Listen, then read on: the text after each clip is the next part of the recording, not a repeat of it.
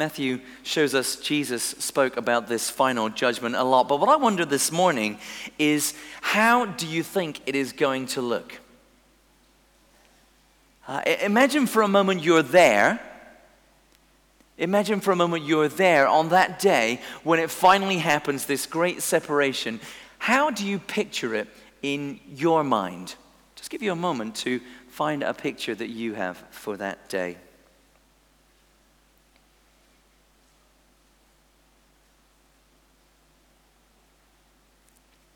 Well, um, I wonder what you pictured. Is it going to be like a giant examination? A huge exam hall, the biggest you can imagine, with desks stretching out forever and ever. And as you come in, you're seated and you're given a paper, uh, an examination paper.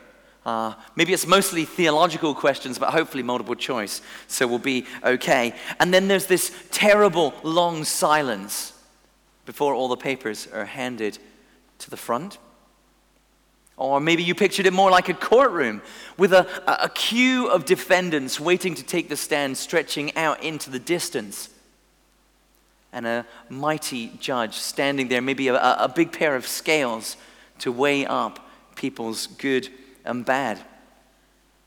Or maybe you picture that last day like a giant battlefield. Maybe you imagine war waged from heaven onto the earth uh, as the Lord and his angelic army return. They mete out justice as victorious conquerors, destroying all in their path. Well, or maybe you walked in this morning and this whole thing's just a fairy tale to you. You're, you're picturing something quite different. You're picturing your systems shut down and you return to being an arbitrary collection of molecules with some leftover energy here and there. Well, Jesus pulls the curtain back for us today in this morning's passage. He gives us a glimpse into what is to come. And if you would claim Jesus as your Lord here this morning, you must listen to what he has to say about how this is going to play out.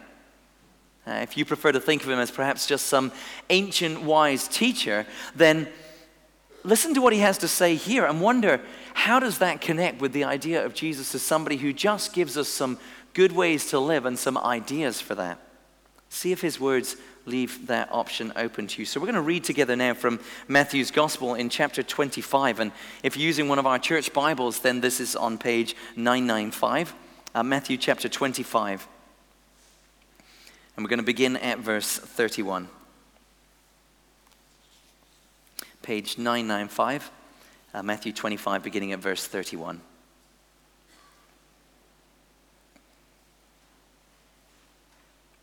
When the Son of Man comes in his glory and all the angels with him, he will sit on his glorious throne. All the nations will be gathered before him, and he will separate the people one from another as a shepherd separates the sheep from the goats. He'll put the sheep on his right and the goats on his left, and then the king will say to those on his right, Come you who are blessed by my Father, take your inheritance, the kingdom prepared for you since the creation of the world.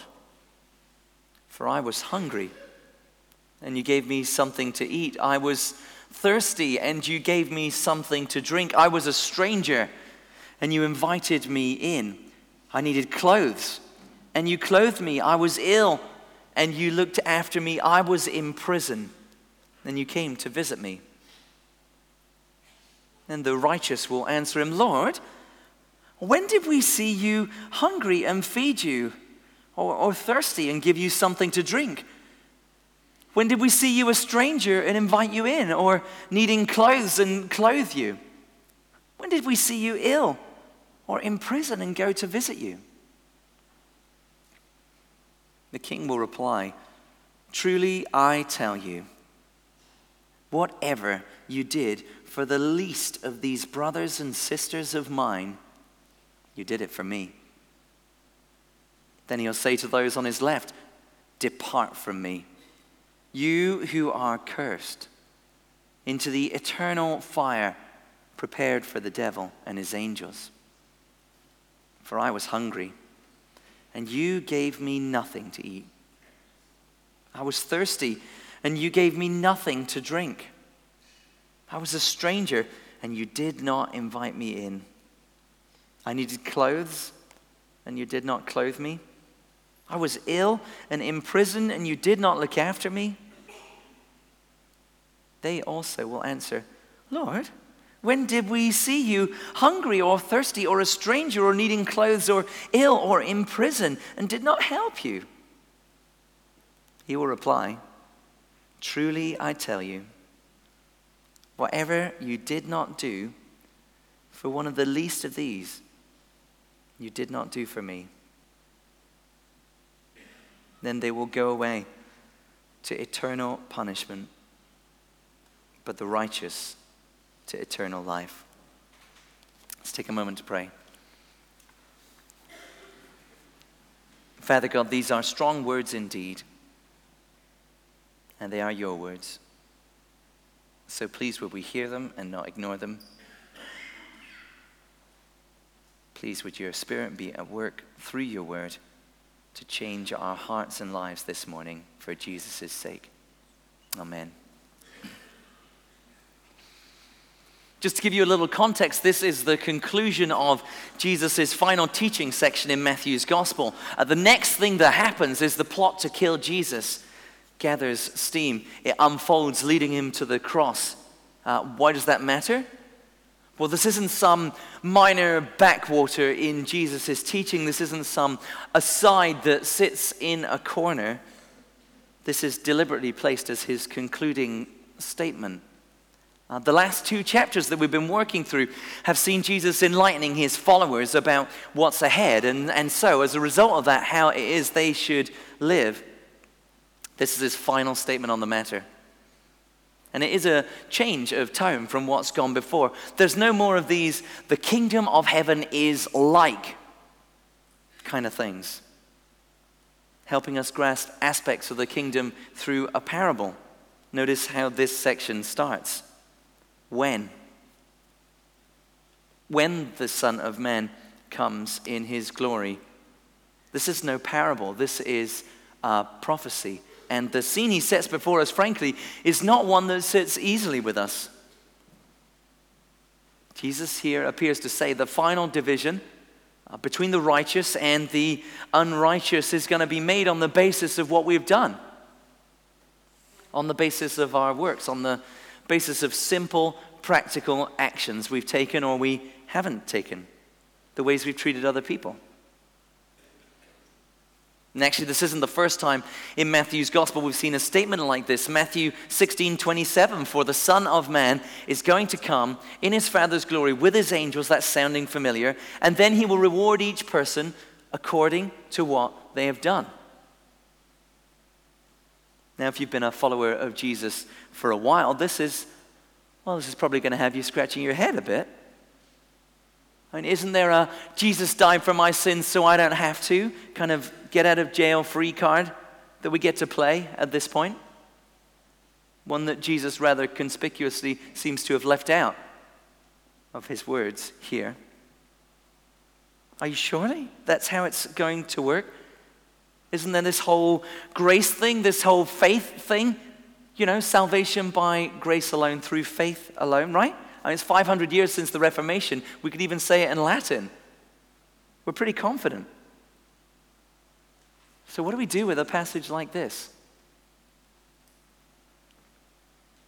For starters, we need to listen up and pay attention because this is our, our Lord and our Master speaking to us here.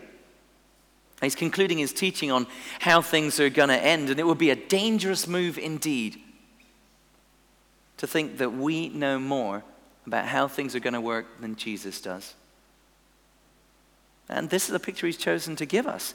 And from this passage, it seems unavoidable that how we've acted in this life is going to signpost our future at that last judgment. Uh, the path we've taken in this life practically the things we've chosen to do and not to do, the things we carry on choosing to do and not to do as we go forward from here today, they're going to mark out where our journey ultimately leads. But don't panic because we do have one Lord who speaks with one voice throughout the whole of his Bible. It is a coherent whole, it's not full of conflicting ideas. So we're going to try and put this together. So hang in with me. How do we reconcile this idea of judgment according to works with our confident and sure belief in salvation by faith, by grace? Well, I think the answer is fairly straightforward, thankfully, and it's, it's spelled out for us in the book of James if you want some reading for this afternoon. Uh, James even picks up on a very familiar theme of practical care. This is James chapter 2 and verse 15. He says, Suppose a brother or sister is without clothes and daily food. Definitely sounds familiar. Well, James says, If one of you goes to them and says, Go in peace, keep warm, be well fed, but does nothing about their physical needs, oh, what good is it? He says, in the same way, faith by itself, if it is not accompanied by action, is dead. I think James is probably reflecting on these very words of Jesus here, helping us understand how our saving faith is knitted together with this practical action. Here's how James concludes he says, Faith without deeds is dead. That's pretty black and white. Now, Jesus isn't picturing for us a judgment here based on what we said, or based on what we thought, or based on what we hope to believe. Jesus pictures a judgment based on what we did, and James is helping us understand why. Because if we really believe, we will do these things. Our actions show what it is we really believe. They don't show what we claim to believe uh, or what we'd like to believe. Our actions show what we really believe. They show us and they show the people around us. Now, I guess that means there is a question we should be asking ourselves this morning. Well, what do our actions show? Do they show our faith to be a living one or a dead one? See, discipleship Discipleship is the business of following Jesus. It's not just a matter of knowledge, it's not just intellectual assent to some propositions about facts. Jesus is very clear that discipleship, real discipleship, is actually a matter of obedience. Uh, remember the Great Commission? Remember Jesus' standing orders to his followers about how they should live? He says, Therefore, go and make disciples of all nations baptizing them in the name of the Father and the Son and the Holy Spirit, teaching them to obey everything I've commanded you. Teaching them to obey everything I've commanded you. And this obedience, now, this is not the cause of our salvation, but it is the inevitable consequence Here's the Apostle Paul in Ephesians 2, uh, verse 8. He says, For it is by grace you have been saved. Uh, through faith. And this is not from yourselves, it is the gift of God. It's not by works. So no one can boast. Salvation by grace alone, through faith alone, a gift of God, not by works. That's really clear, isn't it? Then listen to the very next verse. For we are God's handiwork, created in Christ Jesus to do good works, which God has prepared in advance for us to do. Saved by grace, saved to do good works. The truth of our faith, it seems, is tested by our lives. Think about John 15, Jesus' picture um, of the vine and the branches, he says, If you remain in me, he says, you will bear much fruit, inevitable results. Or Jesus in Matthew 7, he says, By their fruit you will recognize them, talking about believers. He says, Every good tree bears good fruit. A good tree cannot bear bad fruit. Good trees cannot help bearing bad fruit. It is the inevitable result.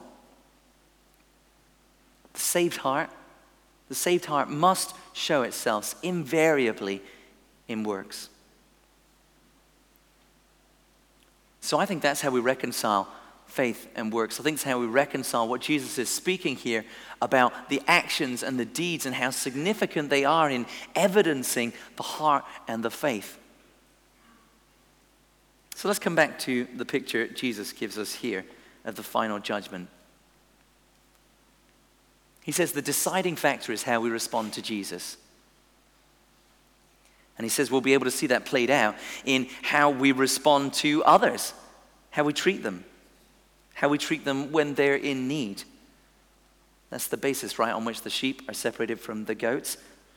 And the specific acts that come up here food, drink, shelter, clothing, comfort in sickness and company in prison these these all make pretty straightforward sense to us still as ways to show love to others in need. I guess, particularly once you understand that in those days when you were in prison, you needed people to feed you because they didn't. But notice here, it's not just any old good deeds that Jesus is calling attention to in his judgment. It's not just random acts of kindness and beneficence. The actions on which people are judged aren't significant in the abstract. Jesus doesn't say, and whenever you fed anyone at all who was hungry, here's your welcome into the kingdom. It is good deeds with a particular target here. And that particular target is himself. See verse 35. I was hungry. Now, I was thirsty. I was a stranger I was ill, I was in prison. The acts are significant in every single case because their object is Jesus. How they've responded to Jesus is the key signpost for where they're headed, not just their general kind of goodometer. But then see their surprise in verse 37. Oh, Lord, when? They ask. Well, when did this ever happen, right? When did we ever do any of these things? And Jesus' explanation is simple as it is profound. Verse 40 Whatever you did for one of the least of these brothers and sisters of mine, oh, you did it for me. Whatever you did for one of the least of these brothers and sisters of mine, you did for me. Jesus is saying here that he radically identifies with his people. And that's not the first time we've seen that in Matthew's gospel either. Uh, anyone who welcomes you, he said, welcomes me. In Matthew 10:40 or Matthew 18:5, whoever welcomes one such child in my name welcomes me. Or if you know your Bible, maybe you'll think about Saul's dramatic conversion on the Damascus Road that day. Do you remember Jesus' words to them? Saul, Saul, he said, Why are you persecuting me? Who are you, Lord? Saul asks. I am Jesus who you're persecuting, he replied. But of course, Saul was busy persecuting the church. He's not at all grasped the extent to which Jesus identifies with his people. So, when they've fed or watered or sheltered or clothed or helped or visited brothers and sisters from Jesus' church, these sheep assembled before the throne have actually acted out love to Jesus. Uh, they've acted out the love that naturally flows from grasping what Jesus has already acted out towards us. Jesus calls believers his brothers and sisters repeatedly. And here he tells us that serving them is just like serving him. Uh, it, it is serving him. So here's a thought experiment from you. Well, imagine the person next to you was Jesus. Just have a little look at them and squint just to check. Imagine the person next to you actually was Jesus, right there, sat next to you. I imagine he's here in church on Sunday, and imagine in some way they're in need. Now, would you want to help? If Jesus sat down next to you, desperate for a drink, would you want to help? Of course you would. Of course you would. Then we have to ask ourselves given what Jesus is saying here, how can we possibly look at the needs of any of our brothers and sisters, not just in this building, but any of our brothers and sisters in the whole of Jesus' church, and overlook their needs? Since they are in a very real way the needs of Jesus, Oh, what an invitation, right? What an opportunity to do something absolutely extraordinary. You can serve Jesus. One question for you here uh, Do you think those sheep assembled before the throne on that last day, do you think they expected that response from Jesus? Thinking back, when they actually did these things, when they acted out these love and kindness acts, do you think they were just pursuing the response from Jesus on that last day, at least even partially? You know, imagine one day Joe Christian sees Jim Christian on the way home from church and he thinks Jim looks hungry. He can hear Jim's stomach. Jim is hungry. Hmm, he says, if I feed Jim, that's like feeding Jesus. And Jesus is really going to like that. Do you think that's how these acts actually happened? Do you think it was kind of a box ticking exercise along the way? I don't think that's how it sounds. If you read verse 37, it's really hard not to read that with an element of surprise. It's really hard not to read that with a bit of a when? When did this happen? If their aim all along had been to get a gold star from Jesus at the Last Judgment, I think you'd see them nodding instead and going, Yeah, that's right. That's right. Yeah, I did. Yeah, I did. They're surprised the acts were significant. I guess that's completely understandable because these are just small things done for small people. Small things like you know, feeding and giving drink to and clothing, visiting. The list could have been things like, you know, you divided the entirety of your belongings with me. Right? It could have been things like, you saw my sickness and decided to study medicine, devoted yourself and your entire life to discovering the precise mechanism so you could make me well again. It could have been, you saw me in prison, and so you said you would take my place so I could go free. It could have been huge things like that.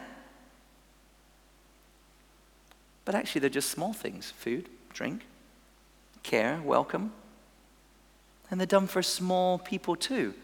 I look at verse 40. It's not just brothers and sisters of mine, it's the least of these brothers and sisters. It's not how we treat key people, visiting speakers who have a national reputation. It's about how we treat the least important, the easiest overlooked. I don't know who that'd be for you, but I guess the point is that it could be anyone. Could it even be people we don't know are Jesus' brothers and sisters? In fact, thinking about it, when it comes to welcoming strangers, how could we know which strangers are Jesus' brothers and sisters? I mean, the point of it is they're strange. We don't know them. We don't have any real way to figure out if they are, in fact, Jesus. So I guess we have to think more broadly about how we can pursue this. But small things still for small people. As I've been thinking about this chapter this week, I think there are different ways we can respond to this. Uh, one way is we can be anxious. We can be anxious as to whether we measure up to this standard or not.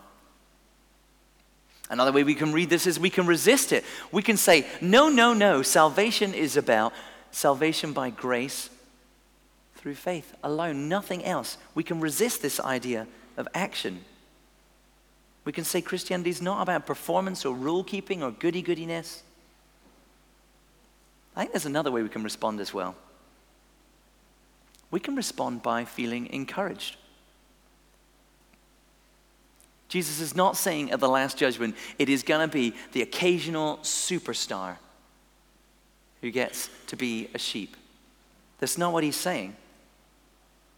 He's not looking for the odd one or two with the extravagant, enormous act. They're not the only ones with real saving faith truly worked out in their lives. It's not just the, the martyrs and the missionaries who Jesus calls sheep and welcomes into the kingdom here, it's those who have done relatively ordinary things for relatively ordinary looking people. He's not setting an impossible bar before us here. Ordinary Christian life. But we do have to think about the goats for a minute here this morning. Isn't it scary that a mission can be just as significant as commission? There's no kind of, you did terrible thing X spoken over the goats, right? Just a list of omissions, apparently small omissions, right? You failed to feed, you failed to shelter or visit. Can you hear the goats already shouting back? But look here, I never really did anything bad.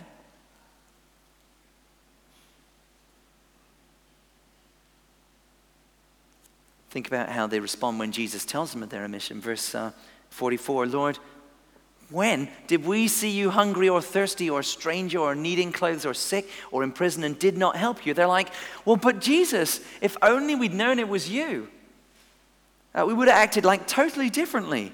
So unfair of you to go in disguise. Why is it that Jesus is hidden here? Why does he make it so hard to pass this test? If only I'd known the beggar I walked past was Jesus, well, I would have done something. Why? I think it is because this is not about passing a test. This is not about ticking enough boxes that you get to come through unscathed. This is not about picking the key moments in which we need to perform and delivering. Why? Because that's not the root of the final judgment. Ultimately, the final judgment is based on the heart, whether our heart has been transformed or not. That's the root. Out of this root grow these leaves of expression. But imagine, imagine trying to make a living, growing tree. Imagine trying to make that by going down to B&Q and buying a bunch of two by four, nailing it together, and then printing out some leaves and stapling them on. Have you made a living tree? That's what it's like, trying to put together enough good deeds to pass this test, to be judged as sheep and not to go on the last day. I never really did anything bad. Well, that's not going to get anywhere with Jesus because Jesus is no fool.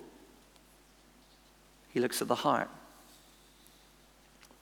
how we have responded to Jesus in our hearts will invariably work its way out into how we respond to the world around us. I'm not in pursuit of this reward of heaven, not to earn our access, but because it is our nature. It's our, our new, our renewed nature. One, let's be honest, every single Christian needs to grow into more still. I think we can see some pointers to that here in the passage. I wonder if you noticed how Jesus described the destination for these worthy sheep in verse 34. It says this He says, Come, you're blessed by my Father. Take your inheritance. Their destination is a kingdom prepared for you since the creation of the world. Ah, since the creation of the world, the, des- the destination this destination has been prepared in advance for each person, for each individual. It's not a surprise then, as the sheep and the goats are divided, who turns out to be on each side. This is not a last minute thing. The kingdom has been prepared in advance for each of the sheep. Think of Jesus in John 14. He says, I'm going to prepare a place for you. If I go and prepare a place for you, I'm going to come back and take you to be with me that you will also be where I am. It's not just a possibility, it's not a maybe, maybe thing. This is not like a, a lottery tip with a ticket with a possibility of winning. It's a sure and certain future. And that's what we're seeing here, too a kingdom prepared since the creation of the world. That's the future into which these sheep are heading. Not uncertain until the final moment, not could go either way, not an open question, not totting up points and seeing if the total's high enough to cross the line. The destination has been prepared. And we can't finish with me not pointing out how black and white this picture is. There is no middle ground at all in the picture Jesus paints here. There's no place for those who occasionally serve those in need and occasionally walk on by. They're just sheep and goats. There's no, no half breed category in the middle. Of course, that makes sense because what Jesus is really doing is judging on the heart changed, not changed.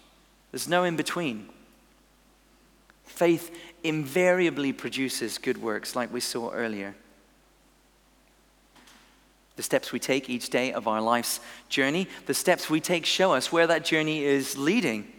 Uh, when we find ourselves saying no to the hungry, right? No to the thirsty, the naked, the stranger. When we close our heart to them, when we find ourselves turning away from the sick, turning away from those in prison, then we should be wondering do I really have a changed heart?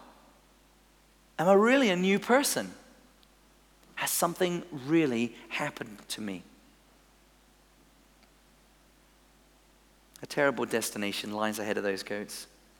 That's what Jesus says here. Are you concerned that might be yours? Do your actions point that way?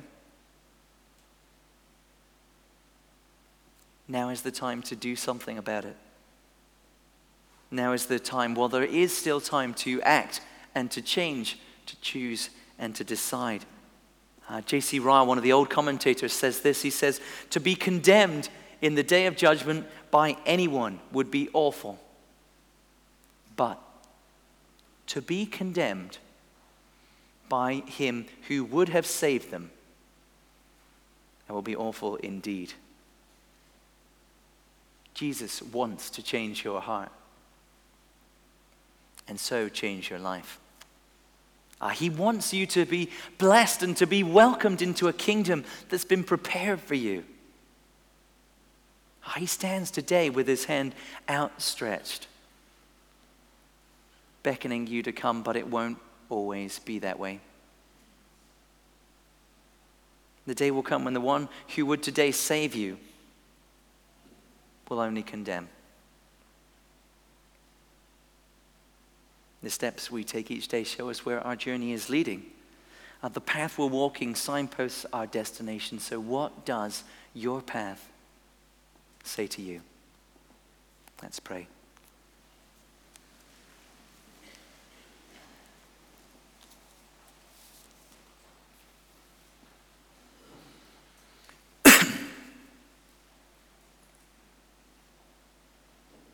Jesus, we acknowledge you as Lord and God.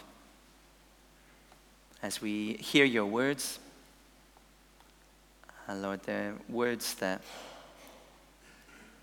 challenge us, uh, that challenge our thinking and our assumptions, that challenge our actions and our deeds, ultimately, that challenge our hearts. And that, I think, is what you've intended. Lord, please might we consider ourselves and the way we live day to day now. Please might we consider what it is that our deeds say about our hearts. Please might you open our eyes.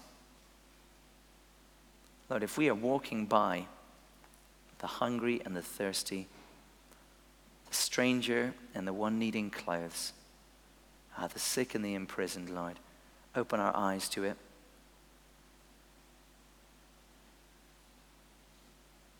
Uh, let us see that in serving them, we serve you.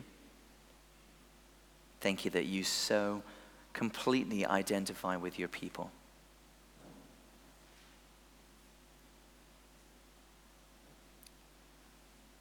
Lord, on that last fearful day, might we be able to approach it not with fear, but with confident faith. I pray for those who don't know you here today. Uh, Lord, please help them not to put aside what you've said, but may it stick in their hearts and cause them to look for how they might become different people. I pray for your followers here this morning, Lord. Thank you that you called us brothers and sisters. Lord, please might we be more transformed. We are not what we want to be.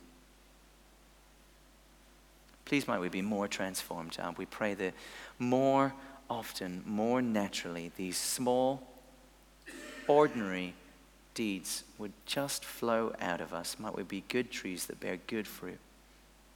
Might we see the changed heart that you have put into us working its way out in our actions.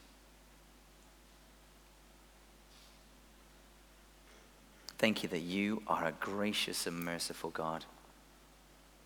That you love the world. That you show us how you love the world in sending your Son. Lord, if you just wanted to condemn, you would have condemned us all. But you wanted to save.